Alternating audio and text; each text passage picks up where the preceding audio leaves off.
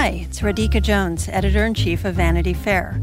As we gear up for award season, there's no better time to join us. By becoming a Vanity Fair subscriber, you'll gain exclusive access to our in depth coverage of film, television, and the best of Hollywood.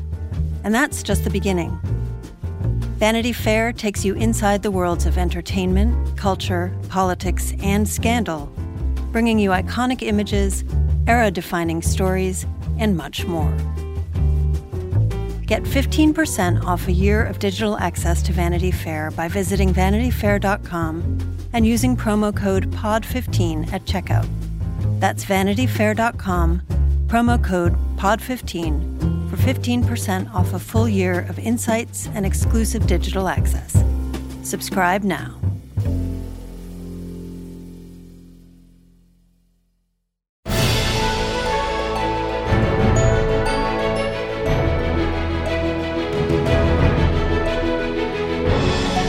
Hello and welcome to Little Gold Men, the podcast from Vanity Fair and Panoply that proves award season goes all year round. I am Katie Rich, the deputy editor for VanityFair.com, and I'm here with our film critic Richard Lawson. Hello. Our senior writer Joanna Robinson. Hello. And our digital director Mike Hogan. Hey guys. I realized saying Vanity Fair three times just kind of wore me out. No, that's brand, I'm brand sim- awareness. I like this. simplifying it.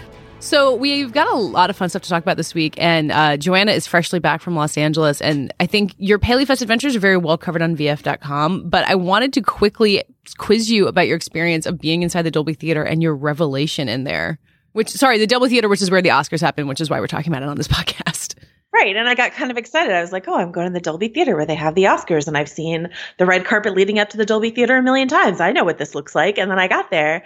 And, you know, every resident of LA can probably tell you, and Richard could tell you, and Mike could tell you, I'm just the last to know, that the Dolby Theater is inside like a like low rent mall. Not like a low, it's middle of the road mall. The middle of the road There's of no the Apple road. store in this mall. Boy, Vanity Fair is really rubbing off on you, Joanna. You're such a cultural elitist. Well, I'm just saying, like, you know, I'm, I'm from the Bay Area. I've seen, I, I know Palo Alto. I've seen some like snobby malls. This is not one of those. There's a Right. Hot Topic there. There's a Cold Stone Creamery. You know, like Yeah. I went to the Hot Topic next to the Dolby Theater. So, Did you buy anything? um, I did not, but we messed with some of their displays. Don't tell them. So, um, you know, it's just a weird experience. And then going inside, I was like, ah, this is the view I recognize. And walking up, I can see how they mask it a little bit, like it's partially recognizable to me.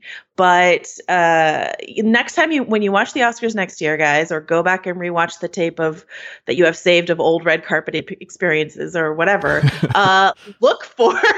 The mallness of it all because it's there. So I was there uh, for two days in a row uh, last April, writing a f- piece about American Idol, the end of American Idol, where they and they had the, the show there for the finale Mhm. episodes.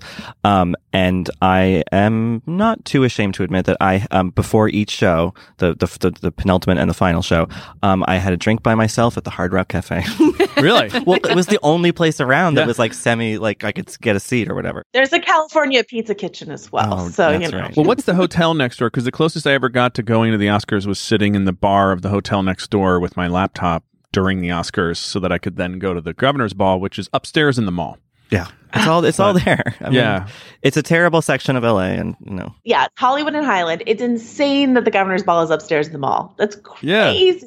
That's where they inscribe the Oscars, guys. Yep, So- yep. where the magic happens. And this makes me think like Carnegie Hall is like this beautiful stately building that's by itself and it like it looks as great in real life as it does on television. Same with Radio City. So Mm-hmm. New York triumphs. Well, that's I mean, it's perfect Hollywood thing of like we can make a show anywhere. television. You know? Yeah. Yeah. Right. Let's, let's Yeah, do it. Set it up in the desert set overnight. Up, set up a curtain that blocks out the cold stone and Yep. then uh, Mhm. it The- all the- looks great. they do the Emmys at the airport. it's, really, it's really amazing. At the Avis, actually, where you pick up your car. That's right. Yeah. So, Joanna, after all of your traveling for Paley Fest and hanging out at the Dolby Theater, you've also been uh, kind of piecing together a trend that's been going on around us that is maybe the opposite of what the Academy was trying to do with all the rules changes. Whitewashing still hasn't gone away, and it has been biting a lot of people in the ass lately. Uh, what have you been noticing there? Well, you know, I, I mean, I'm certainly not the person to notice this trend, but there's been a lot of social media furor over the casting of white actors in roles that either were originally written as or could have gone to an Asian actor. And I think what we're looking at now is maybe we're at a tipping point where financially casting a white actor actually might hurt your project more than it helps. Because originally, you know, the idea was you cast a Matt Damon in The Great Wall to make The Great Wall more appealing to a broader audience. Um, but if the sort of stink of a whitewashing controversy is hurting the bottom line, I think that is actually where we're going to see progress on this particular topic. Yeah, and with Iron Fist on Netflix, like we can't really know what the financial impact is there, but the response was so scathing that it feels like there had to have been something. Well, the only metric I could come up with for Iron Fist, because because the Rotten Tomatoes split is the same as it was for like Suicide Squad, where it's like eighty five percent positive by you know audiences and seventeen percent rotten by critics. But I I find the Rotten Tomatoes metric to be wildly inaccurate of of anything. But the uh, the Netflix star rating is interesting to me because Jessica Jones and Daredevil both have like five stars by user ratings, and Luke uh, Luke Cage has four and a half stars, and then Iron Fist has two stars. Mm. So by Net- Netflix's own metric, the only one they will release to the public, Iron Fist has a negative response. Whether or not they got as many eyeballs on it as they want, we will never know. So and they're about to get rid of the star rating, so our time to know is going away. Oh no, our last vestige of knowing. Doesn't it seem like there's a huge just missed opportunity? I I, I genuinely think people just have their heads up their ass on this topic because you have there's so much goodwill to be taken advantage of, even cynically. Um, from right. uh, you know audiences that feel underrepresented, mm-hmm. there's so much mm-hmm. easy, free, good press to be had. By like why the hell would you then lead. turn it in the other direction? Yeah. unless unless it's like do you think, Joanna, that this is really short sighted bean counters inside the studios who are just like, oh no, this person's Q rating is higher than this person and they're not looking at the big picture? Or is it unimaginative directors? What is causing the issue? Because it seems blatantly obvious that this is just dumb, even as you're saying, like financially, let alone, you know, whatever moral element is involved. Well, I think we're just seeing a we're in the middle of a change. Like we will look back on this and think it's like her, you know, it's not quite Mickey Rooney and, and Breakfast at Tiffany's, right? It's not as bad, quote unquote, as that. But I think we will look back on this time and see, you know, Scarlett Johansson playing a character who's called Major Motoko Kusanagi as like a really bad idea. God, that's her but, name. Jesus. I mean, she. I think she's just referred to as Major in the film, but that is the character's name. Yeah, you know what? You're absolutely right. It's just we're on a in the middle of a transition. Yeah. Exactly. And and so like if you look like you know, it's like I think it's like black I mean, I don't know if I'm going to get in trouble for comparing whitewashing to blackface, but like there was a time when everyone was like, yeah, this is okay. And then yeah. there was a time where it was like this is maybe not okay. And now yeah. it's like that is really not okay. Well, when I look back at stuff from when I was growing up or whatever, I, you know, we just watched, um, my fiance and I watched Bonfire of the Vanities, which is not a good movie, but there's an amazing book about what a disaster the making of the movie was, which I recently read. And there's some incredibly problematic stuff, racial stuff in that movie that is from 1990, which, you know, I was 15 years old. I remember seeing like, it at the time, and that's not what I was thinking well, That was about. like Central Park 5 era, right? Like, yeah, I mean, they, they get stuck. Tom Hanks, you know, mm-hmm. and Melanie Griffith gets stuck in the Bronx, which is like, I mean, the Bronx was tough back then, but this is like way the hell over the top. It's just you know, it's Tom Wolfe. But anyway, watching it, you're just like, wow, we've come a long way since mm-hmm. I was mm-hmm. 15. Yeah. But, you know, that there's a lot of people who were 40 who were in power positions when mm-hmm. that movie came out. Yeah. Right. And, and they're not necessarily not... woke yet. Yeah. Yeah. And there there are distinctions to be made between these two examples, but looking at something like the Departed, which came out in 2006, which is a, a remake of a Chinese film, Infernal Affairs.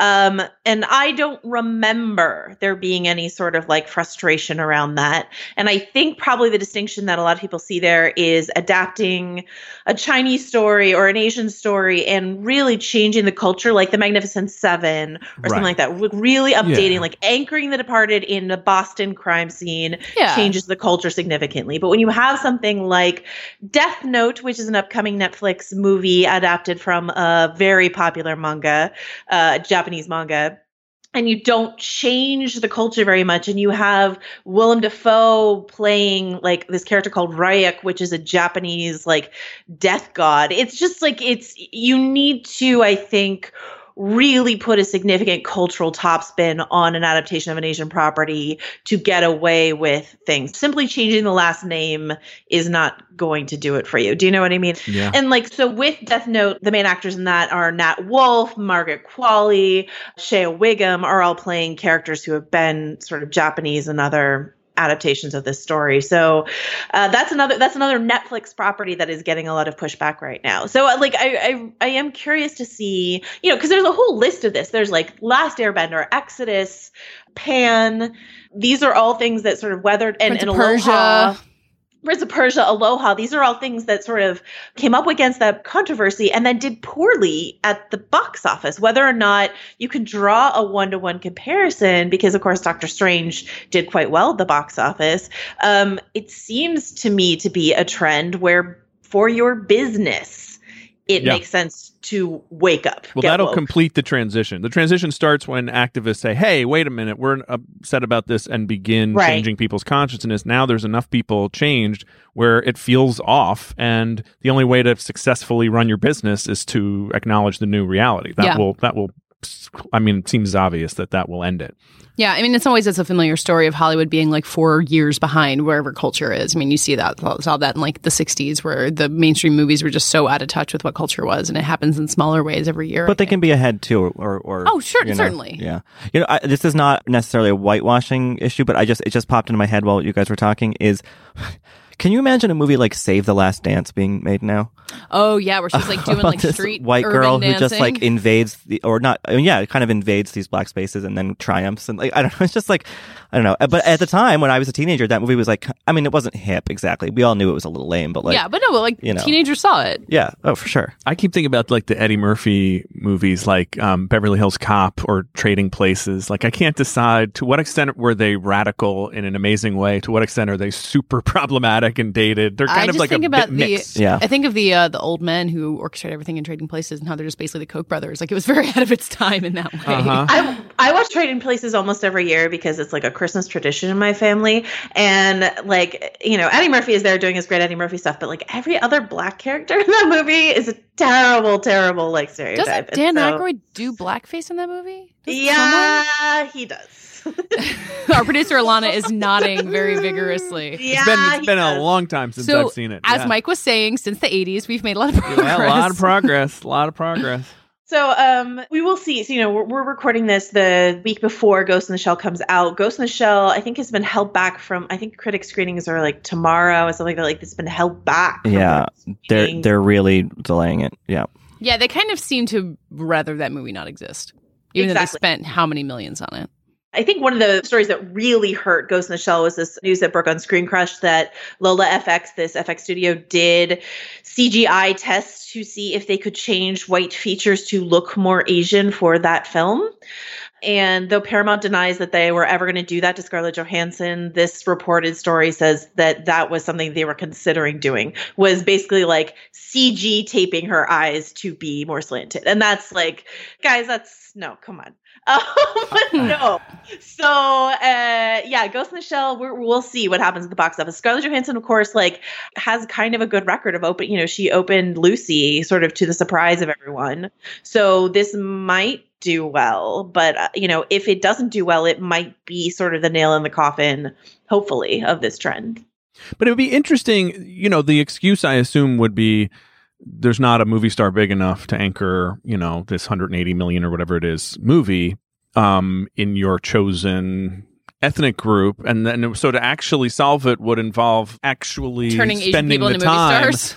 in developing talent over a long period of time and not just resting on the idea like there's all these crazy stereotypes like oh um, in uh, you know in Russia they won't go I don't know there's there's all this stuff about like overseas black actors don't sell and somebody just recently did a takedown of that LA Times wrote yeah yeah Yeah. Yeah, and also like the the power of movie stars. I mean, we talk about this. Like, I'm I'm looking at the box office. Split is the number five movie of the year so far. It's made 137 million dollars. James McAvoy didn't sell that movie. Get Out is number four movie. Doesn't have major stars in it. I think there's a there's Allison Williams is huge in China. a, they love girls, right? And Catherine Keener's big in, in Brazil. You know, there there are reasons for that. So yeah, as much as they want to hang on to the star system and the idea that the right star can sell your movie, I think that's the more that falls apart. Hopefully, the more room there is to like have different people leading these movies. Is Pacific Rim considered a box office success? You know, so it made 400 million worldwide on a um, 190 million budget. I think it was considered not as successful as it might have been. But your female lead in that movie is Rinko Kikuchi, Oscar nominated Rinko Kikuchi. And so I think a lot of people, I mean, you hate to just come up with one name, but I think a lot of people were like, well, if Pacific Rim opened, obviously it's not a sort of person based film in any stretch of the imagination, but like, I feel like you could have put a Japanese actress in this role and got a lot more people excited about it, especially people who like the original manga, like the original anime adaptation of it. To be like completely fair, as we're talking about this, that character is like technically like a synthetic android. So I Oh, think one of the things they're saying is that she's not really human, so it, she's raceless, so it doesn't Yeah. matter. And Scar- you know, Scarlett Johansson herself has said similar. She's like, I would. Oh, she says, I think this character is living a very unique experience in that she has a human brain and an entirely machinate body. She's essentially identity less. I would never attempt to play a person of different race. Obviously, hopefully, any question that comes up in my casting will be answered by audiences when they see the film. But the question, I guess, we have is will enough people go see the film to give it that chance? Yeah. Or should they? Well, I guess we'll report back next week on the Ghost in the Shell box office results. All right. So, uh, actually, more speaking about the modern Oscars, we're going to have Rebecca Keegan on later to talk about the meeting that the Academy is having kind of as we speak. By the time you hear this, it will have already happened to kind of just postmortem this year's Oscars, which, as you might remember, were weirder than usual. But first, we thought it was time for a flashback because we haven't talked about Feud, or at least in detail, in a couple weeks. And uh, the episodes that are airing this past Sunday and then this coming Sunday all both concern the Oscars, which are our favorite topic, obviously. So it's a surprisingly detailed look inside the 1963 Oscars, where you not only have Bette Davis, who's up for the Best Actress prize, but you gotta really get deep into the campaign process. And this episode airs on Sunday, so we don't want to spoil it too much, but also it's real life, so I don't know how much we can spoil. yeah, so the nominations episode was has happened. yeah, so that the um, episode ends with Joan Crawford screaming in her house because right. she didn't get nominated. Right, which is uh, among one of the kind of more outsized moments of that show, I would say. Well, it's like a horror movie because you hear the phones being off the hook, and she like Right, wanders because through the, ma- house. her her trusty maid slash like l- sort of life servant has has taken all the phones off the hook, so she doesn't find It's out. just genius. But I think that uh, the, the nominations episode is really fun because I think I meant, said this briefly last week, but like it was fun watching me like, oh look, all these people talking about Oscar nominations and really taking it seriously. It was kind of like, oh, we're, we're not. I know we We have Not respect insane. us. We're not totally yeah, insane. like it, Or- like you know, I, I don't know wh- how tr- accurate this is, but like these people do care. Like you know, they talk about it. Like they, you know, Oh yeah.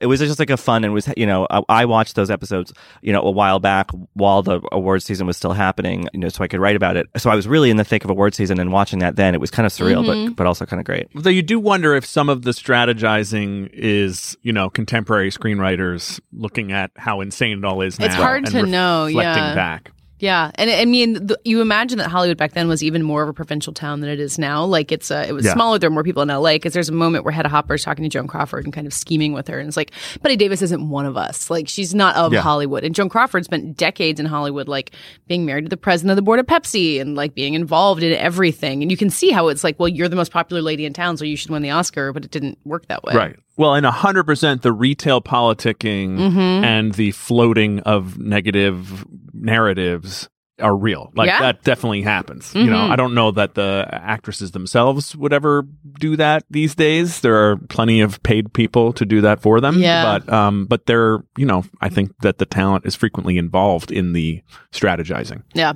in case people aren't watching Feud or haven't seen the episode, I think the what I found most reflective in the nomination episode of the race we were talking about this year is the idea of who's going to go into supporting because you've got Joan Crawford and Bette Mhm. Davis who are co-leads like undeniably co-leads in whatever happened to Baby Jane. The smart strategy would have been to put one of them in lead and one of them in supporting. But even if Joan Crawford had gone into supporting, she wasn't taken very seriously as an actress, just generally in her life, even though she won an Oscar. Mhm. And neither actress will budge and move into the supporting category. And so they're both they're both running in lead, and then only Bette Davis gets the nomination. And that, honestly, like you know, having seen the movie, it's been a while, but I kind of I don't think they should have. Like I think that whole I mean, we talked about this with Viola Davis, like the idea of moving and supporting to make it easier. I don't like it. yeah I mean Yeah. that that's a two lead movie you know Mhm. and I think that Exactly. it's a bad thinking that sort of I don't know w- what came first, but like you know I think Thelma and Louise, we, we talked about this was the last movie that two Yeah. lead actresses were nominated for Oscars. That is a reflection of sort of campaigning, but it's also a reflection of like what kind of movies are being made, you know? Mm-hmm. And I think that to acquiesce to the idea that only one woman could be the lead of a movie where instead of two, it's like, I mean, the same is true of actors, but Yeah. but yeah, um, I think the other thing that is funny to in watching the episodes of Feud and then kind of reading about the real life Oscar race that year is that like so Joan Crawford had one for Mildred Pierce and Bette Davis had two for Jezebel and I forgot the other one. But she really wanted to become the first person to ever win three Oscars. Yeah. And you know, Joan was not going to catch up to that. But I just think it's it's funny that like even 50 years ago, the Oscars were still at that point 20 something years old, mm-hmm. 30 something years old, that people cared about these kind of records and statistics and horse racing. It's just funny how quickly a community can rally around awards, you know, and things Yeah, like there's that. nobody questioning at this time. Like, is this even worth it? Like, Right, Does no, anyone care? I it's mean, like- that's, at it's least not like- in the in the version on the show, no Right. one's having existential doubts about the Oscars. Yeah, it was only about twice as old as like the Cable Ace Awards were before before they went away.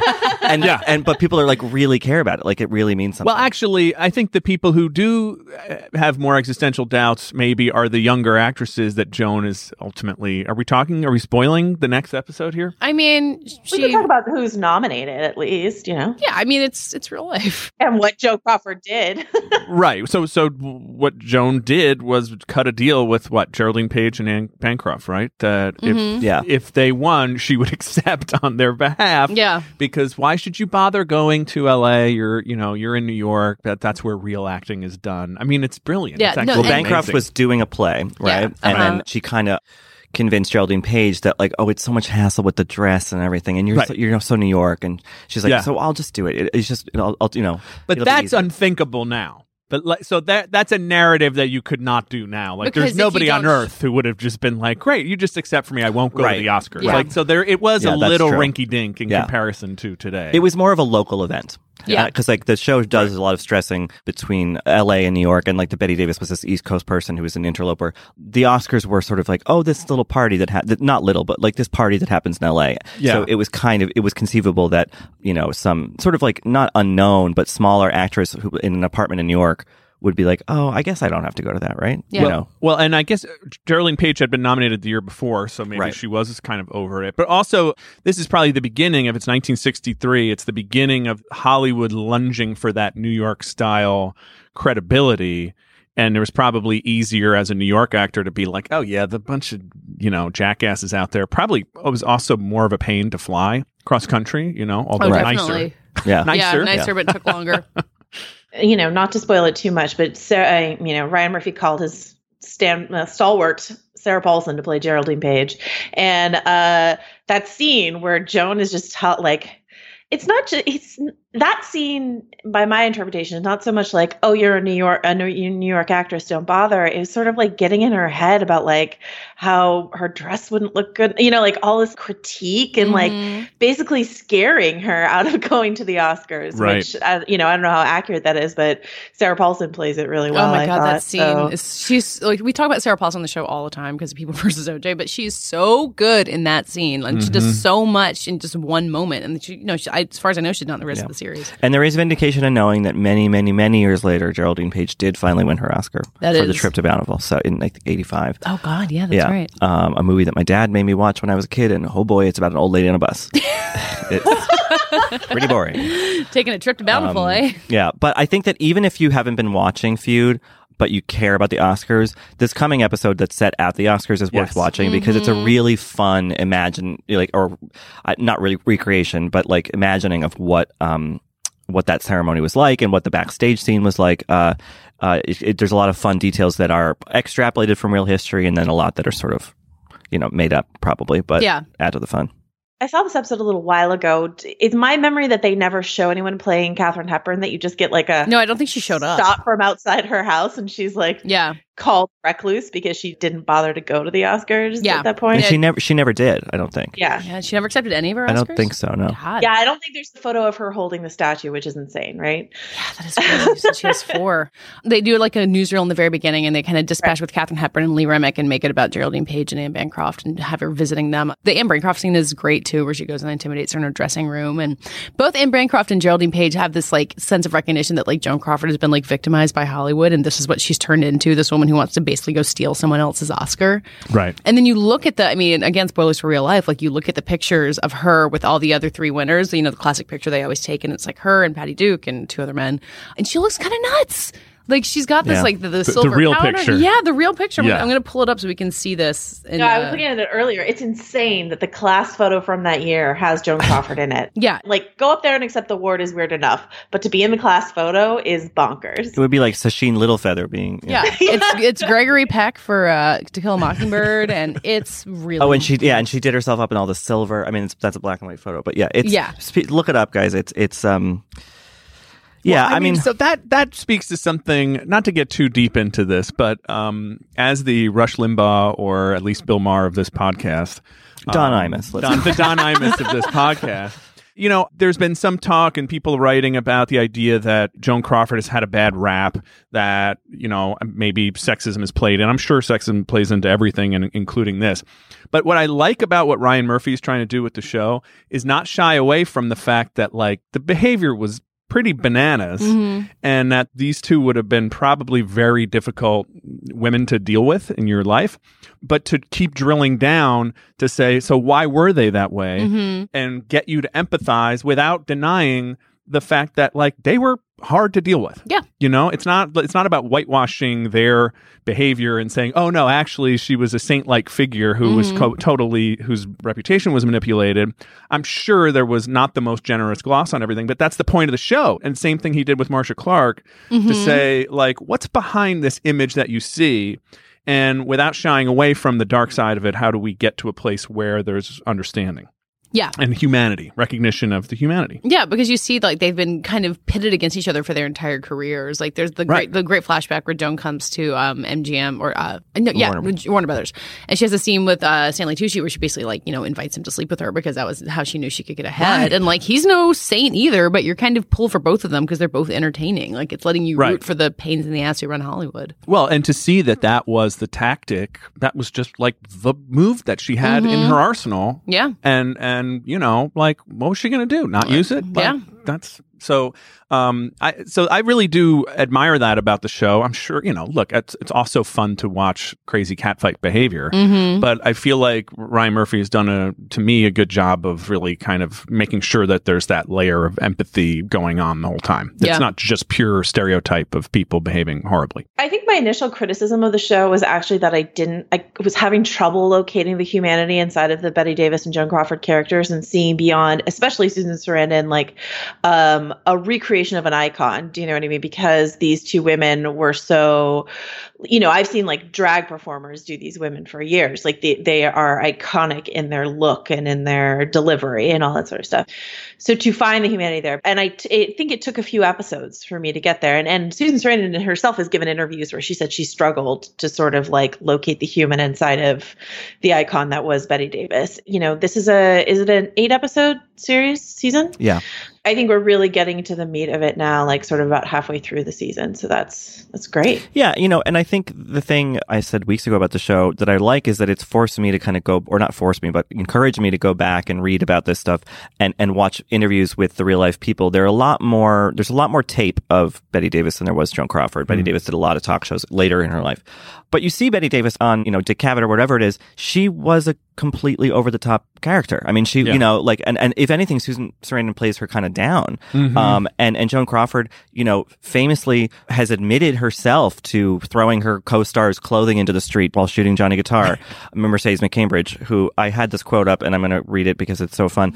Um, so Mercedes McCambridge was, uh, who was in Johnny Guitar with Joan Crawford. Was she much younger? Uh, yeah. she- Well, I, yeah. Uh, but she said um, about Joan Crawford, she was a quote, a, a mean, tipsy, powerful, rotten egg lady.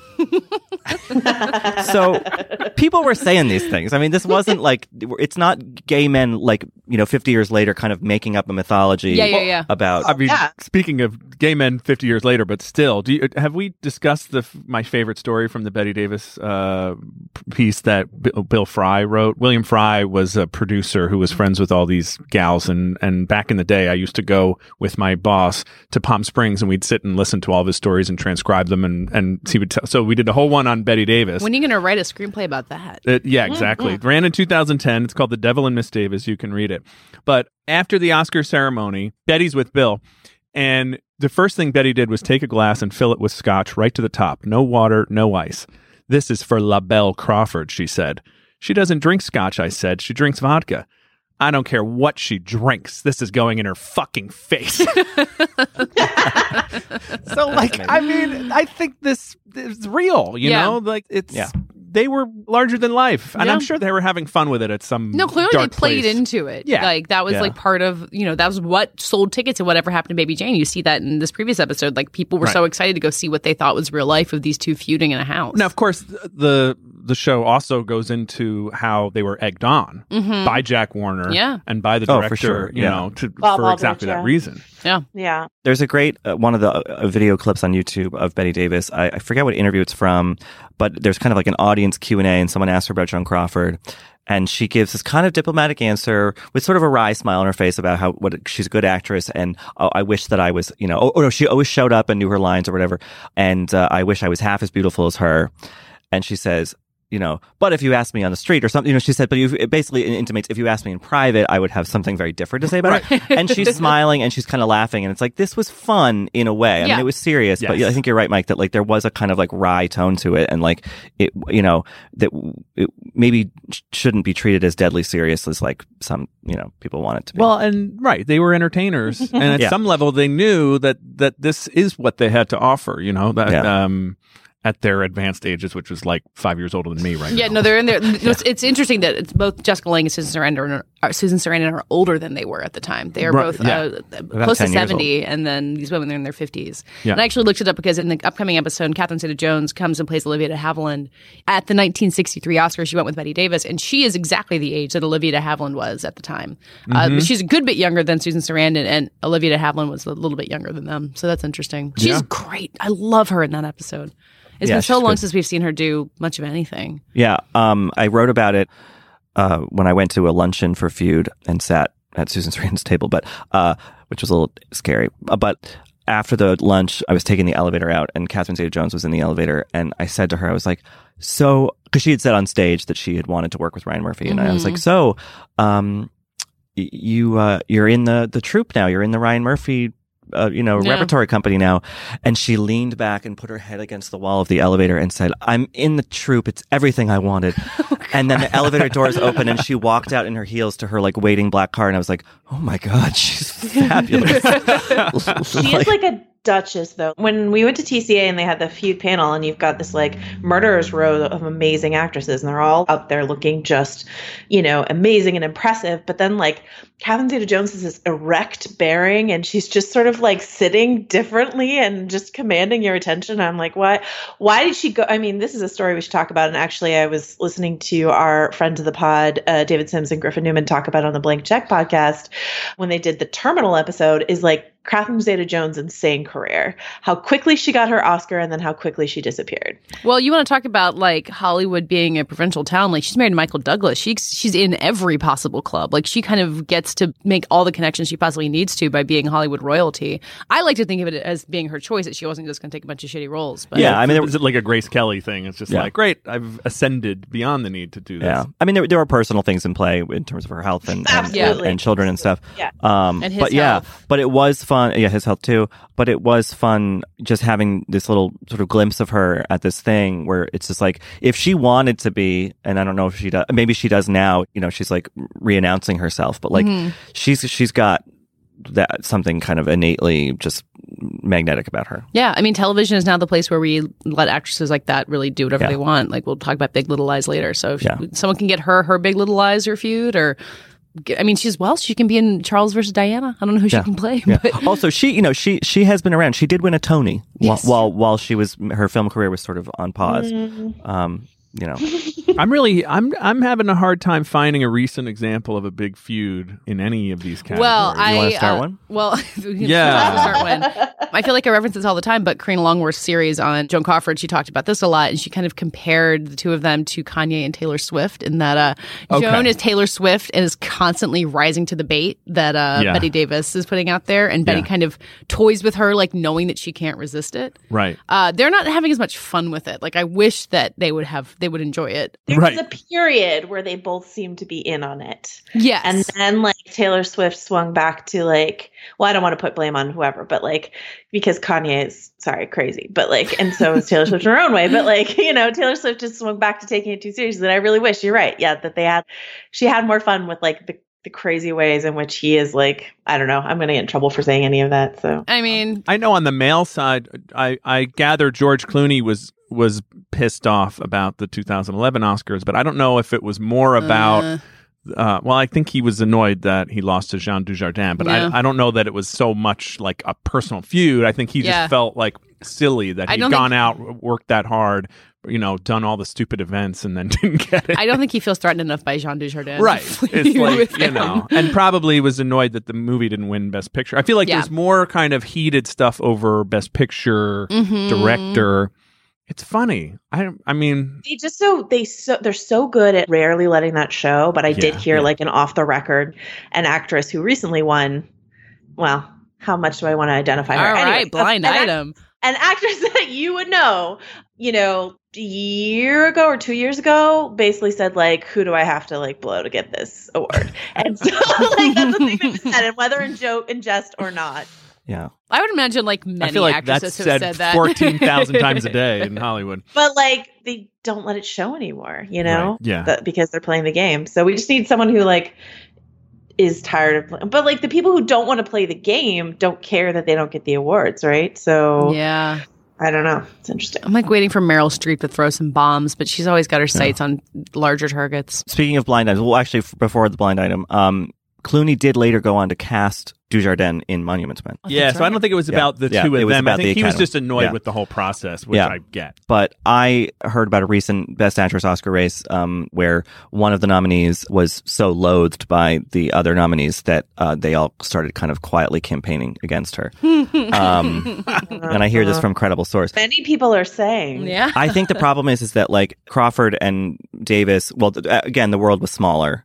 Yeah. Um, and they were more pitted against each other in a way that hopefully uh, women in Hollywood aren't so much anymore. Yeah I think women don't want to play into that. You want like Emma Stone and Brie Larson to be supporting each other and doing it really publicly because if we saw them like hence of them feuding with each other, it would make them not they seem to be genuine friends, but it would make them look worse. It would make us feel worse. Like you want the It's- solidarity it's out of it. politically. Yeah, Solidarity is in. that was a whole narrative around Brie Larson and Casey Affleck, which is a different thing. But Yeah. right, like we're we're so used to now seeing you know last year's winner anoint this year's winner and be like, oh, I'm just here you go, passing the torch, here you go, and then Brie Larson so actively not engaging in that this year, um, uh, not not actively, uh, subtly, and everyone picked up on it. Yeah. Right. And I- I think with young actresses kind of who tend to win best actress, like then they kind of cycle out of the system. This was a rare thing where, you know, this was, this was Bette Davis' potential third Oscar. Joan Yeah. Crawford already had one. They were later in their careers. I mean, now that those kind of standards are different, I do think that we do have a, an awards feud coming up that we haven't talked about, which is the Tonys, Mm. which is potentially, although I don't know if Glenn Close will be nominated because she's already won for Sunset Boulevard. Yeah. But Patti LuPone has a show on Broadway, and Patti LuPone notoriously She has no fear of diva behavior. like Glenn Close because of S- Sunset Boulevard catastrophe that happened in the 90s, Oh. uh, where Patti LuPone had done the show in London and then was expected to do it in New York, and then Glenn Close opened the show in L.A. and Andrew Lloyd Webber decided to have Glenn Close open it on Broadway and not Patti LuPone. And Patti LuPone sued and got some settlement money and has a swimming pool at her house that she calls like Andrew Lloyd Webber's swimming pool or something like that. and she has like chapters about it in her book. I don't know if Glenn is eligible, but they potentially will be at a lot of like Tony functions. Somebody needs to cast them in something together. That's If- what if we it would need. work, yeah, Then we need yeah. that's feud too. Yeah. yeah. We need a Jack Warner. a Yeah, yeah. genius. I think we need Patti LuPone at the Oscars. Like she Yeah. just like she doesn't give a shit at this point. She can say whatever she wants and still have a career. So You also add the presence of Bette Midler to this Tony season. Oh, yeah, and there's with just Hello, a lot. Dolly. There's just a Yeah. lot going on. All I'm telling you. I'm telling I'm you. intrigued. yeah, so after last year's Hamilton Love Fest, Yeah. we can enjoy some uh, feuds at the Tonys. There's going to be a big um, battle royale at Marie's Crisis in, in early June. It will burn Yeah. to the ground. Yeah. Yeah. Uh, so there's three more episodes of Feud left. We said there was an eight episode series, Yeah. and uh, so um, Yeah, I'm fine. I don't. What's af- I, I don't get what they're going to do now. How do they have three Great more question. episodes? I mean, their careers both kind of ended. Oh, not long there's after that. no, there's the insane Hush Hush Sweet Charlotte. Thing Oh that yes, they tried to make a sequel together, or a kind of Oh. a spiritual and sequel. And Bette Davis gaslit Joan Crawford out of her role and recast it with Olivia de Havilland. It's insane. I can't wait for that. So Catherine Zeta-Jones will be back, Yes. which is exciting.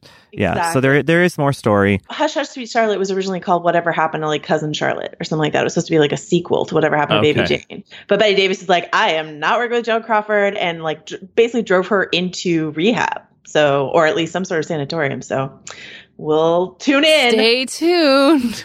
That is funny. So now we're joined again by our Hollywood correspondent, Rebecca Keegan. Rebecca, how is it out there in Los Angeles today? Um, it's hot and windy. The Santa Anas are blowing, which Ooh. is sounds romantic, but actually just means that everything's falling down. It's its own kind of romance. Yeah. Isn't there a movie where the Santa Anas play in? I'm sure. several? I'm sure. I, I mean, I think Joan Didion mentions them a Oh, lot in her right. writing. That's what I'm. So- thinking of. Probably other people have too. Uh, the Joan Didion of the '90s, um, Dylan McKay from 90210, has a a scene where he's talking with Kelly about the Santa Ana winds and how you can kill a man. And That's and get away with it probably what I was thinking of. That's my favorite transition ever in the history of this podcast. I do think of him as a Joan Didion in the 90s. It Uh, sounds like something from Magnolia. It's like one Yeah. of the, one of the plagues in Magnolia.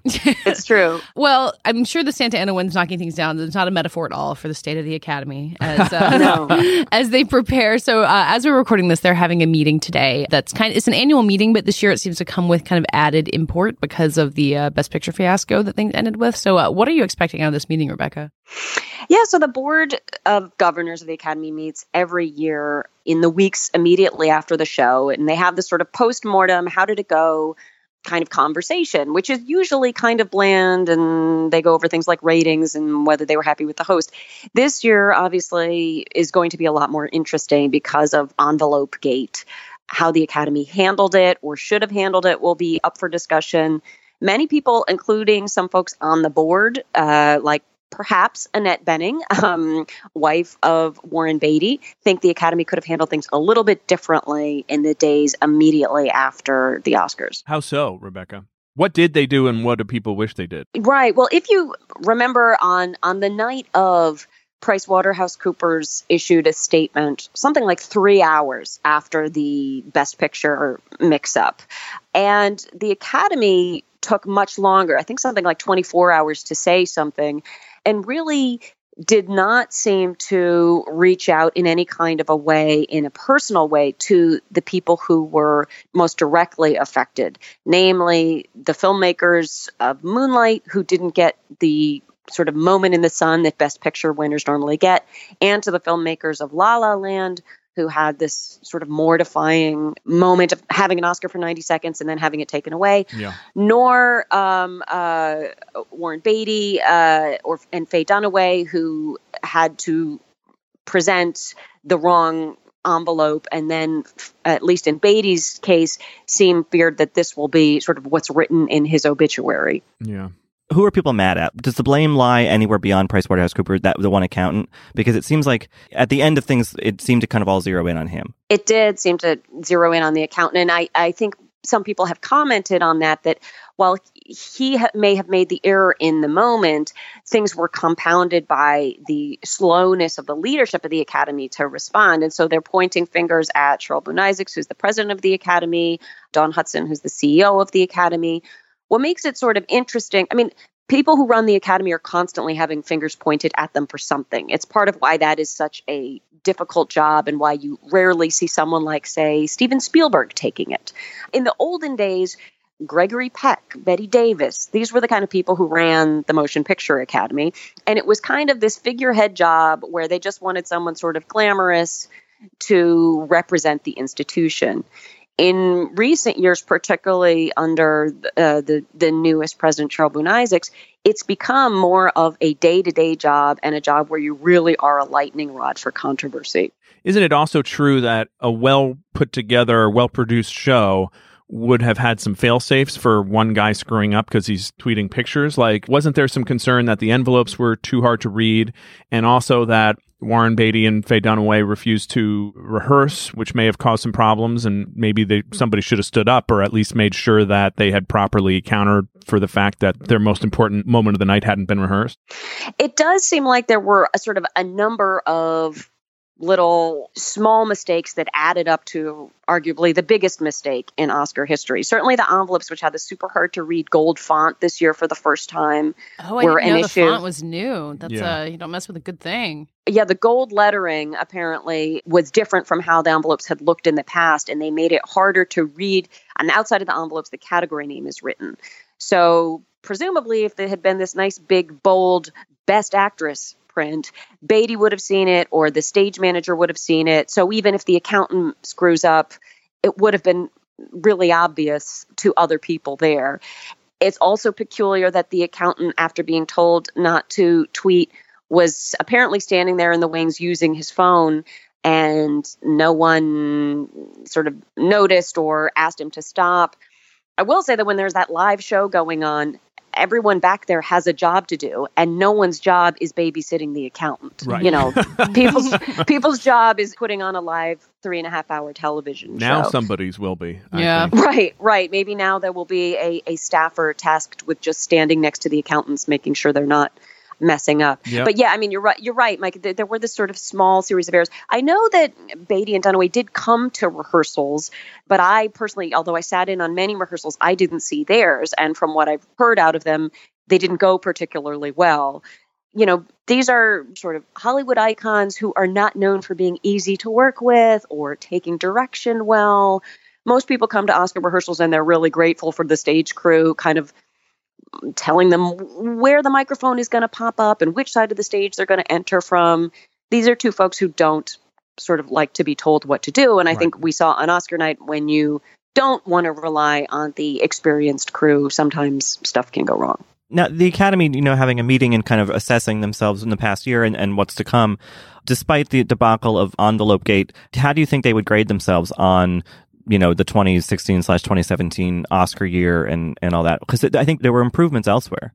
Well, I think there's a lot of relief in the organization regarding the inclusion issue and the fact that this year's nominees had a lot more representation. Mhm. Um, after two years of Oscar So White and major controversial rule changes uh, at the Academy, I think there was just sort of a big exhale that change seems to have come. Now, whether that continues and whether this year was kind of a fluke and then things go back to the way they were. I mean, that's sort of always something that will be on people's minds.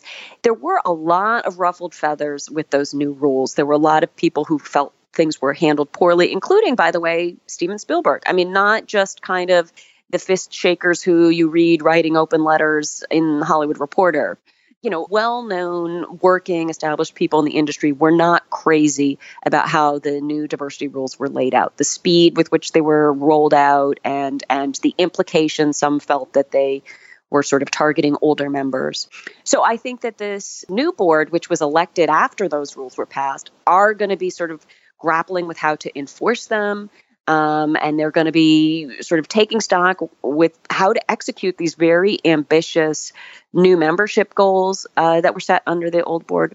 They've also got this $400 million museum they've got to open, and they are, you know, furiously raising money for that.